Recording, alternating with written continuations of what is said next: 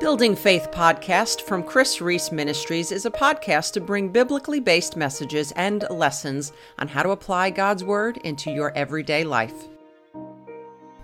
Well, hey, my friends, welcome back to the Building Faith podcast. We are in episode 17, and I am so thrilled to be here with you today. I am your host, Kris Reece, and my mission, as always, is to help you to apply God's Word to everyday life. In our episode today, I want to talk to you about how to set biblical boundaries with difficult people. Look, we all have at least one difficult person in our lives. You know, that one person who just presses your buttons and then leaves you feeling like you're the problem. Maybe it's your sister in law who's got this certain idea about how you're supposed to behave. And when you don't meet her expectations, she goes right back to your in laws and goes right to your husband. And it takes a toll on you emotionally and puts a strain on your marriage when all you're trying to do is be yourself. Or perhaps your difficult person is your own mother, who uses scripture to manipulate you into behaving a way that pleases her but leaves you feeling like an abused five year old. All you want to do is love your mother, but live your life. Well, perhaps your difficult person is your boss, a friend, or maybe even your own child. What do you do when walking away is not an option? You protect yourself by setting boundaries. I'm always surprised to see the number of Christians who feel bad about setting boundaries with people, even those who have toxic behavior. Yes, setting boundaries can be uncomfortable, especially if you've never done it before, but you can thank God for this difficult person as they are prompting you to learn how to cultivate this very important life skill. So, step one be prayerful. I realize that some may see this as a Christian cop out, but you're going to need God's guidance and strength as you venture out into this new territory. Sit with God until you have finished emptying yourself of the thoughts and the feelings that you've been struggling with.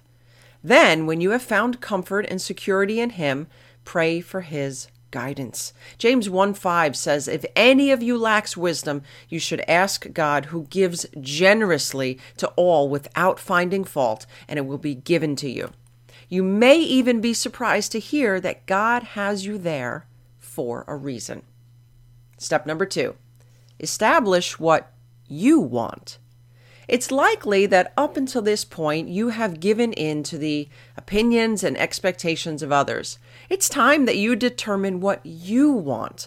God created you to be unique. And if you find it difficult to have desires and preferences outside of someone else, it may be time to get with a good Christian counselor to help you work through some possible codependent issues. This is important because you will not be able to set boundaries until you are clear on your desires. And I'll give you a hint, my friend. Your desires should state what you want, not what you want someone else to do or stop doing. For example, a strong desire is I want to have my afternoons free from interruptions, not I want my husband to stop interrupting me. Step number three be direct and clear. I can't tell you how many people think they're setting boundaries when at best they're making weak suggestions. Many think that getting right to the point is rude and harsh, but the opposite is true. Beating around the bush and being wishy washy in your expectations is not being kind, it's dishonoring. People do better with clearly defined expectations, even if they don't agree with them.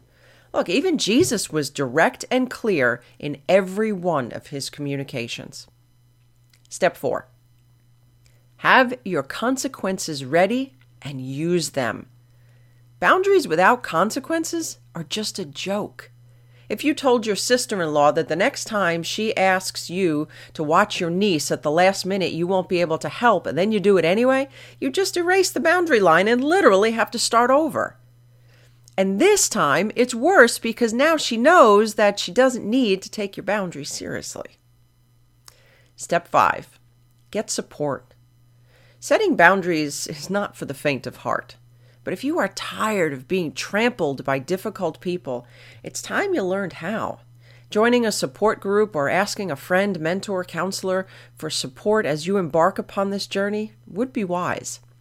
In this way, you will receive the love and the support and the counsel that you need to persevere and finish the race that God has carved out for you.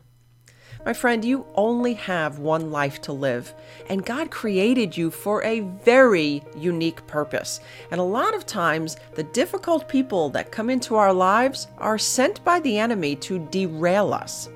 So if you are ready to take your focus away from the demands of others and put it where it belongs, then I want to invite you to grab a copy of my new book. It's called Make It Matter.